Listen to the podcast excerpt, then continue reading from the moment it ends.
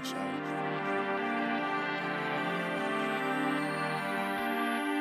Girl, you got it. Girl, you got it. Girl, you got it. Girl, you got it. Wow. Girl, you got it. Happy Hump Day and welcome back to the Urban Girl Corporate World Podcast, your one stop shop for winning at work. I'm your dopest hostess with the mostest, Nicole, and I am thrilled that you chose to get over the hump this week with me. Today's guest is an incredibly smart gentleman, as well as a fantastic thought and people leader. He is GM of a half a billion dollar business at a Fortune 500 organization, but he's also a lecturer at the Columbia University, where he speaks on enterprise risk management and cognitive bias. Chris Magno, welcome to the show. Thank you, Nicole. Happy to be here. Man, I'm so excited to have you here. So, Chris and I have known each other. So, this is probably creepy. I know like the exact at one or two months that we met. It was in either August or September, somewhere between the summer of 2014. And we were kind of like two ships passing in the night, but I invited you to lunch and we had a fantastic time and we've kind of been like connected ever since. Absolutely yeah, absolutely yeah. and it, and it's been fun it's like i've um i have not been shy about saying that i've wanted to work closely with you in all of those seven years since we met a long time ago i mean we've gotten the opportunity to in a couple spaces but i'm super glad that we're here today so that we can like kind of dive deep and just talk about all the fantastic things that you do so first of all can we just start with your course at Columbia? Can you just sure. walk me through because it just sounds super amazing. Um, how did all this get started and and and what is it about and and what joy does it bring you? Yeah, absolutely. So I, I teach two courses uh, at Columbia primarily. One is a traditional risk management course where you learn all about all the risk management frameworks and, and how to you kind of involve risk in your decision making. Um, but the course that I'm, I'm really excited about and interested in is one I helped co create with a uh, professor from Princeton University. And that course is cognitive bias and risk. And what that course does, it's an elective, right? Sounds like an elective, right? right? Cognitive bias and risk. What it does is it helps um, risk practitioners, business people, you name it, to identify cognitive biases, of which there are many. If you Google cognitive bias, there are tons of biases out there, but it helps you to identify those biases and then mitigate them to the extent that you can in your day to day decision making, be that at work or be that you know at home. And and just as a, a basic basic example um, you know one of those bi- you know biases or one of those heuristics is mental accounting. So how many times have you had a vacation fund and you're putting money away? Now you've got another account that's got you know thousands and thousands of dollars in it but you have that vacation fund and it's got a couple hundred dollars and someone says hey are you ready to book that vacation? You say no i don't have enough money and the truth is, you do have enough money. It's just not in your vacation fund. Mm-hmm. So, this mm-hmm. mental accounting, that's a simple, you know, homespun example, but these types of things um, happen at work all the time, right? We, we don't recognize that money or budgets are fungible. And so we put them in different buckets and we sub optimize our decision making. So, why it's so fun is that the examples that we use in this class um, are numerous and they, they span from your day to day, you know, at home decision making to your work. And um, once you throw some of these concepts out, you know students can't raise their hand fast enough although on zoom it's not raising your hand it's clicking a button. But yeah. um, it's it's so relevant and i learn as much from students um, as they do from this course. So uh, really really enjoy teaching it. What made you decide to author this course? Well it, it interestingly um, about three summers ago, I got contacted by the uh, director of the program, and uh, they said, you know, what do you know about cognitive bias uh, and risk? And I said, well, I know about risk, but I don't know much about cognitive bias. And they said, would you be interested in putting something together from a practitioner's perspective with a cognitive scientist? And then the answer was absolutely. So I think the the, the moral of the story is. Um, as long as you have a willingness to learn about something and to kind of throw yourself in whole, wholeheartedly, um, the benefits can be can be many. Totally agree. Um, that's pretty much been my story of moving into cybersecurity, right? I mean, I literally could barely hook up a printer before. And so now it's like, yeah, now I'm advising leaders on how to like build their cybersecurity programs, but it's it's just a complete learning journey. And what I found is that like it it really is cybersecurity really is risk and technology having a baby. So I like the idea of like like pulling risk with other things together. Yeah. Um, because it's it's such an important part of how we do business with just like everything going on today.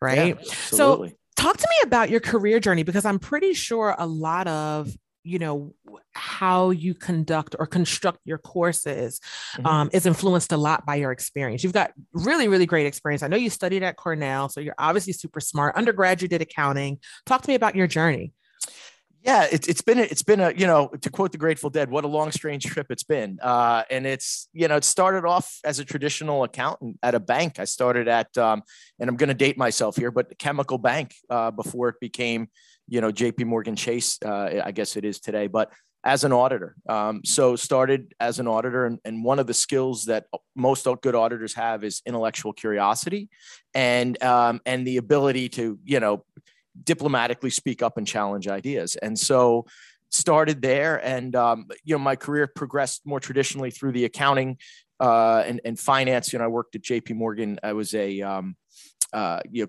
corporate controller type type of role um, but then it all kind of got turned on its ear when uh, you know went to business school and I said, let me try something different. Um, and I became a, uh, a, management consultant.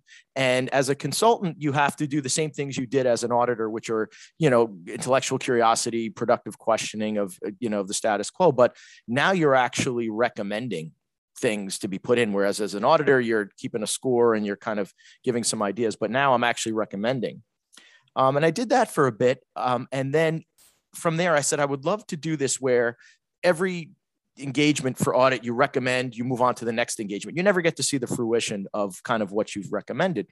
Um, so from there, I went I went into um, you know more of a banking strategy role where I work, started to work for a client of mine, um, which is a large you know, you know UBS, it's a large multinational bank, and really started to run strategy and business development for their payments technology.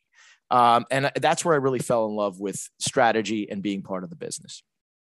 Um, continued through that journey, um, took it to another level where um, ran strategy for Chapstick, for Centrum, right, which is now Pfizer, part of Pfizer, but it was part of Wyeth, and really being able to come up with the idea, listen to the customer, listen to the associate, put all that information together with your data, and come up with an idea that you can then see in the case of Wyeth on the shelves, in the case of you know UBS, you know on a website in terms of a trading platform, um, and my entire career have has been kind of characterized by that um, intellectual curiosity, the need to understand and to think um, about how to improve things.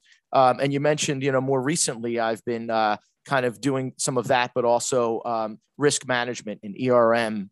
Uh, and and to me, when people say, "Well, that was a that's a pretty big you know kind of change from strategy," it's not because strategy and risk are two sides of the same coin.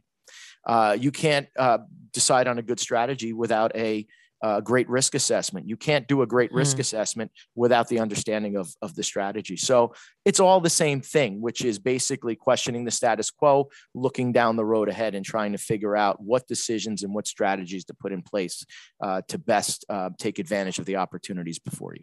Yeah, I agree with that. I agree with that. And I think we're seeing that in the cybersecurity space too, right? It's like, I think tech was traditionally like a back office thing for so long, but now it's like so much of the offerings that we have as a business, right, are through software products and technology yeah. products, right? So we have to bring the two together and, and have the, the the collective conversation. One thing that I like about your um, progress in addition to an intellectual curiosity, this is probably a skill I didn't know I built as an auditor, but now that I'm hearing your experience with business development, it's sticking out sales in a sense, right? Like yeah. you've got to craft your messaging, you've got to understand your audience, mm-hmm. and you've got to be able to deliver like in like the what's in it for me for them, yeah. right? So coming from a leadership sp- uh, role in the business development piece, what were some of like the key things to really being effective um, in in in uh, the sales space? Yeah, it's, interesting, and I'm glad you said that because I I say to to my team and I say to anyone that I that'll listen, I say we're all in sales. We're all in sales. Now it's a balance, right? You're in cybersecurity, right? Risk. Um, if you're too salesy, right, then you and you don't have enough detail, then you you know you risk you know not having credibility with the people you need to have credibility with. Um, if you go the other way and you're too technical and you don't have enough of that you know ability to synthesize things um, for the audience that you're speaking to um, you've got you've got the opposite problem right? Where you've got maybe credibility but no one wants to listen to you because you're the boring, most boring person in the room. So some of the things i took out of that is you know you always have to be something uh, selling something um, to remain relevant right? And if you're in if you're in quote unquote sales, you have a quota and someone can look at that scorecard and go, you know, what, what did Nicole do this month? Well, she sold X dollars and she's 150% of plan and she was great. As someone that is working in maybe not a traditional sales function or even in a business development or strategy function, you need to continue to sell ideas such that the value that you create is very tangible to the organization that is funding you and your team and, and everything else. So I think the keys to that, as you mentioned, is know your audience, um, read body language, right? If someone's eyes are kind of darting around, get to the point, right? Show a different visual, um, use a different anecdote. Um, but ultimately, the key to sales is credible storytelling. Yeah. That's how I think about it. Uh, yeah, storytelling is super important whether you're an auditor, whether you're a leader, whether you're in yeah. sales, whether you're in tech, it's definitely um, kind of kind of the, the collective point for for getting people from getting from idea to reality. Right? It's how you, how you tell the story. Now, I can imagine um, along your journey, you've had some challenges and some wins. Can we talk about mm-hmm. some of the biggest challenges you faced? Yeah, absolutely. And, and I think I think challenges, you know, come in different different forms, right? And you know, you, you have personal challenges, right? Because work, you can't always be 100 110% at work because you've got, right? What's the and I'm going to botch this, but what's the famous quote? I don't know if it's Aristotle or Socrates. Everyone's fighting a battle you know nothing about. And that Agreed. means that you've got your your personal challenges, you've got your professional challenges. How do you balance them?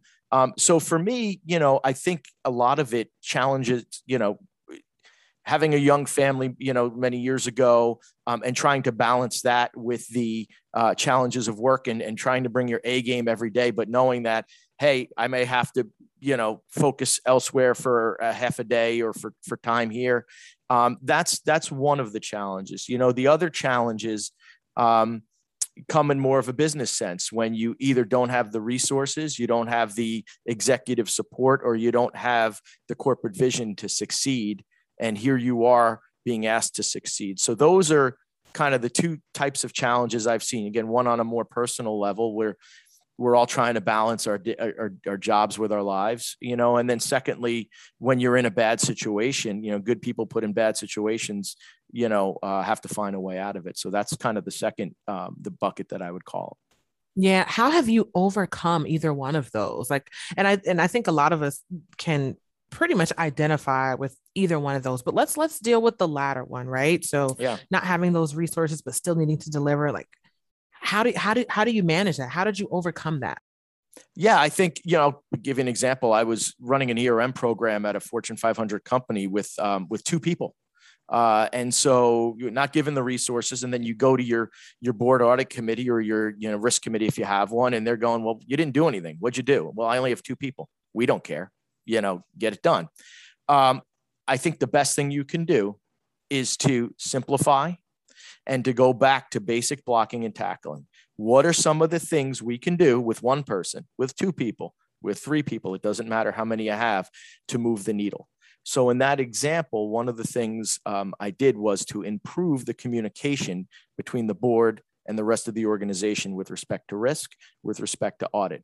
And that sounds very kind of uh, sophisticated. And I'll tell you, it was as simple as preparing a report that showed everyone where we were from an audit issue, from a risk perspective, red, yellow, green, like a stoplight report.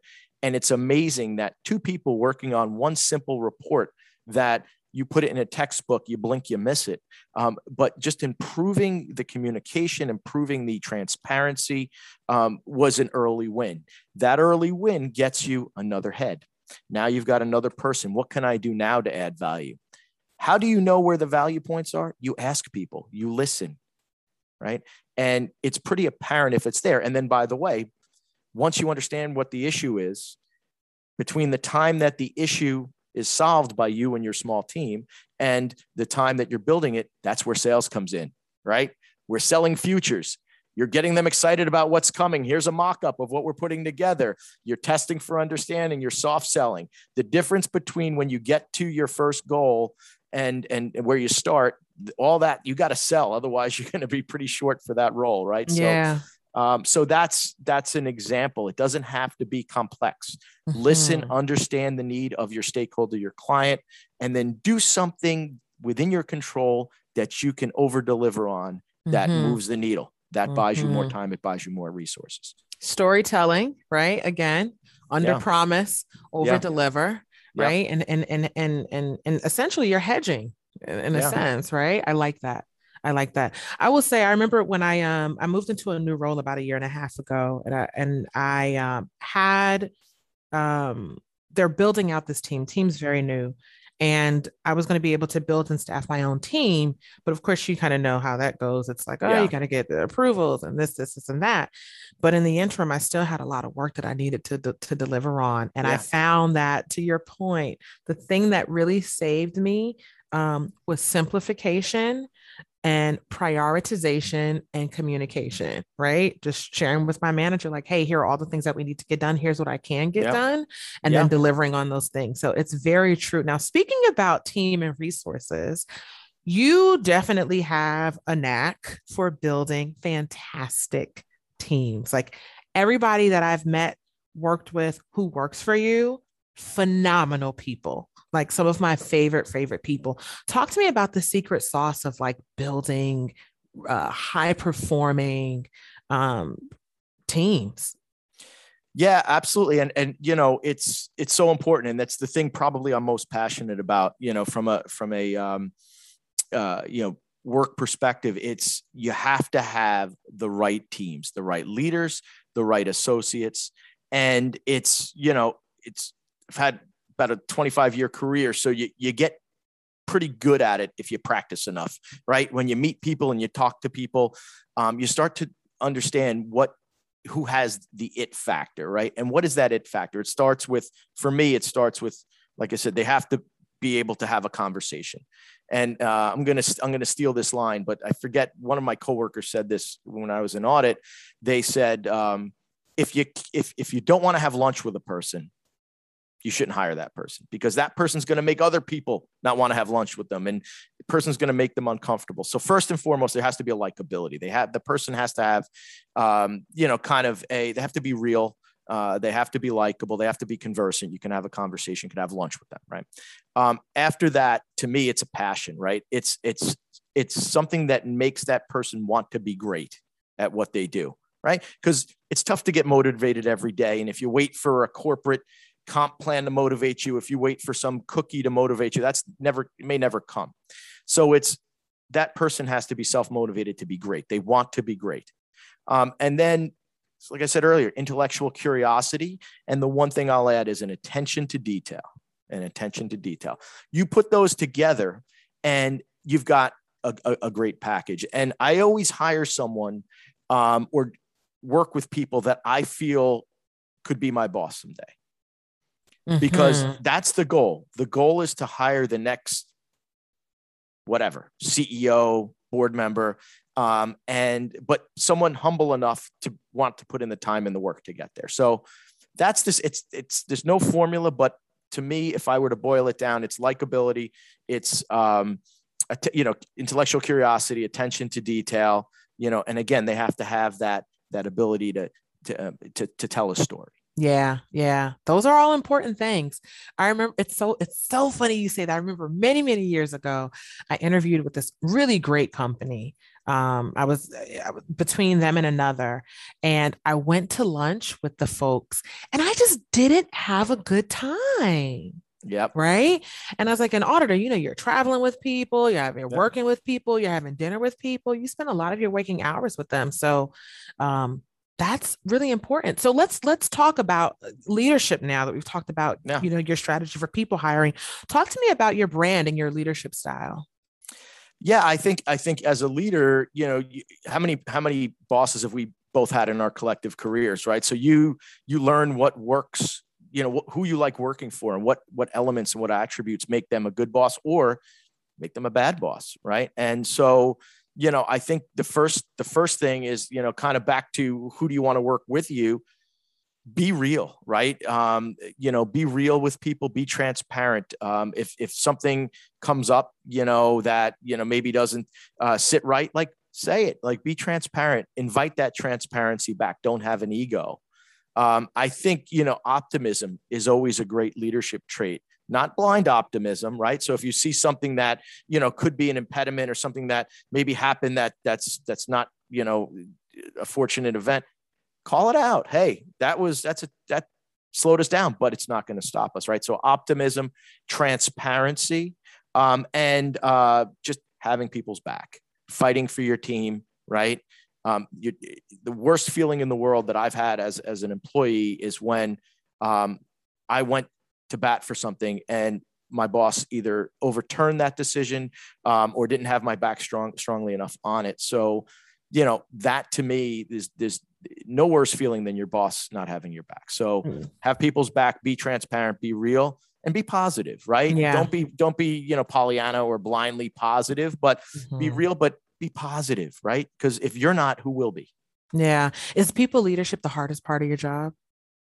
It's the easiest uh, Mhm. because uh, if you hire the right people, it's Mhm. a pleasure. Yeah. I mean, the best, my best time of my week is one-on-ones uh, with my leaders, skip levels. It's in between, you know, when we can be in the office checking in with each other. Um, Yeah.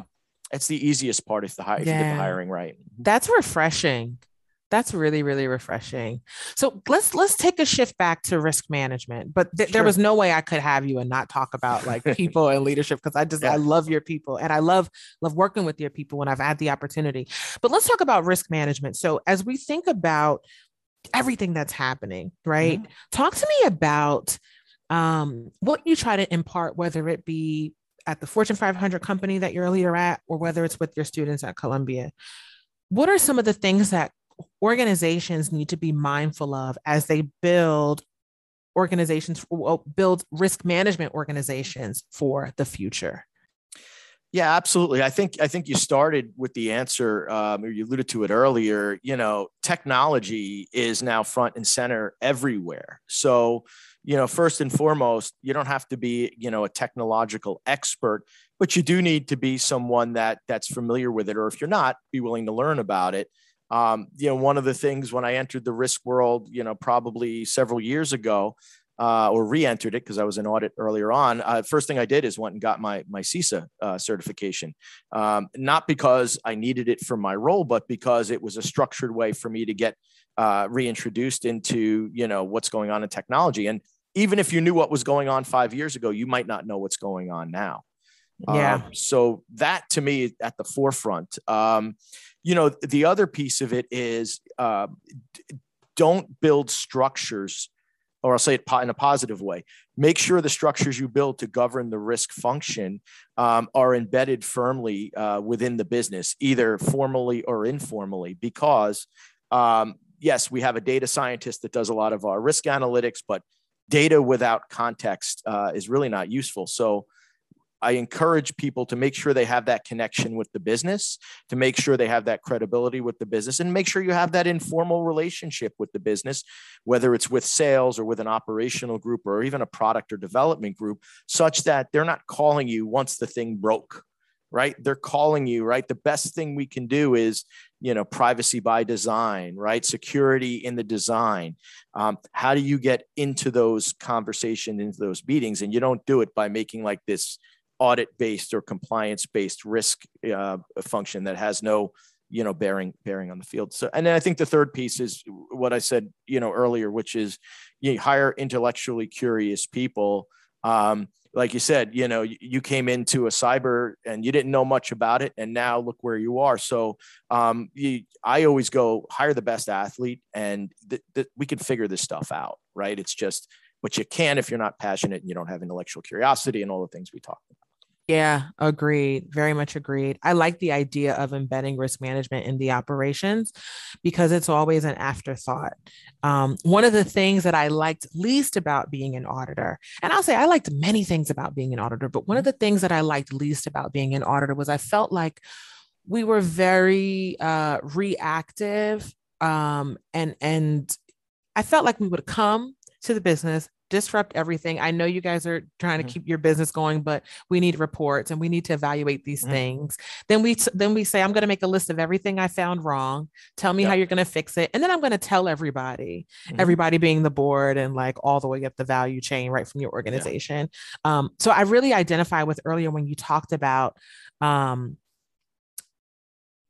I identified earlier when you talked about not just saying, here's what's wrong, here's how to go fix it, but being a part of that process. Like mm-hmm. there's so much learning and juice, like right there, yeah. um, that you don't get when you're like, oh, here's a recommendation and, and you walk away. So I, I like that um, the idea of risk management as a journey um, and not just a prescriptive process. Um, what do you think a lot of organizations get wrong with risk management?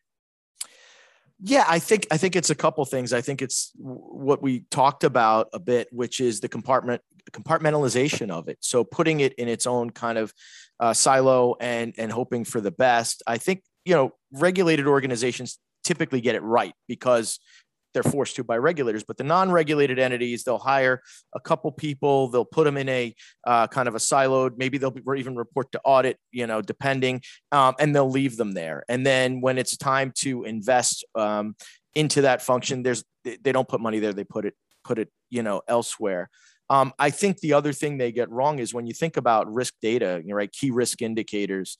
Um, there's there's a lot of overlap between key performance indicators, and so organizations need to start to look at risk just as they look at every other business metric in their organization. So when they're looking at whatever their balance scorecard is or their metrics or their right, there has to be the risk metrics in there too.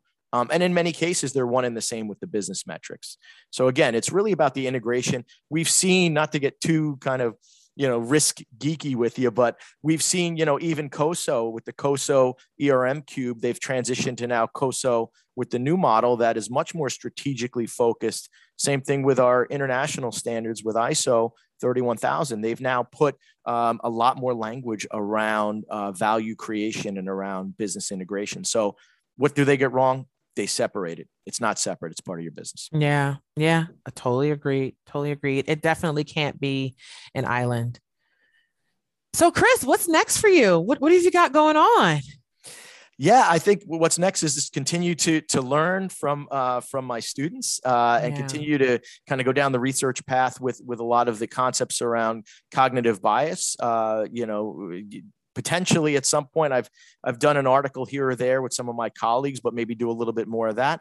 And then on the business side, you know, like I said, I'm I'm uh, really enjoying having both the commercial aspect of the business as well as the risk aspect. So um, continuing to grow, you know, the business I'm in, uh, you know, uh, to over a billion dollars, and I think. Um, it's it's we started as a small um, you know business unit within a larger company and the magic is in the fact that we're nimble and we have risk embedded in fact mm-hmm. under the same management as we have the commercial aspect of the business and that allows us to we have a saying it's uh, proceed with confidence right and I like so that. You, you can hit the gas pedal because you know we've got the risk stuff covered yeah. um, and to your point we're not sitting there with the uh, with the clipboard and then handing it to, to the board and saying, look here. Um, it's a much more holistic conversation with our board and with our stakeholders. Um, and it allows us to move faster, but, but, but no less, there, you know, but with no less, you know, attention to risk. I lo- I'm stealing that. That might be the title of this episode. Proceed with confidence. well, Chris, it's always a pleasure to talk to you. You are always so full of gems. I've definitely taken a bunch of notes today. Thank you so much for making the time. I really appreciate it.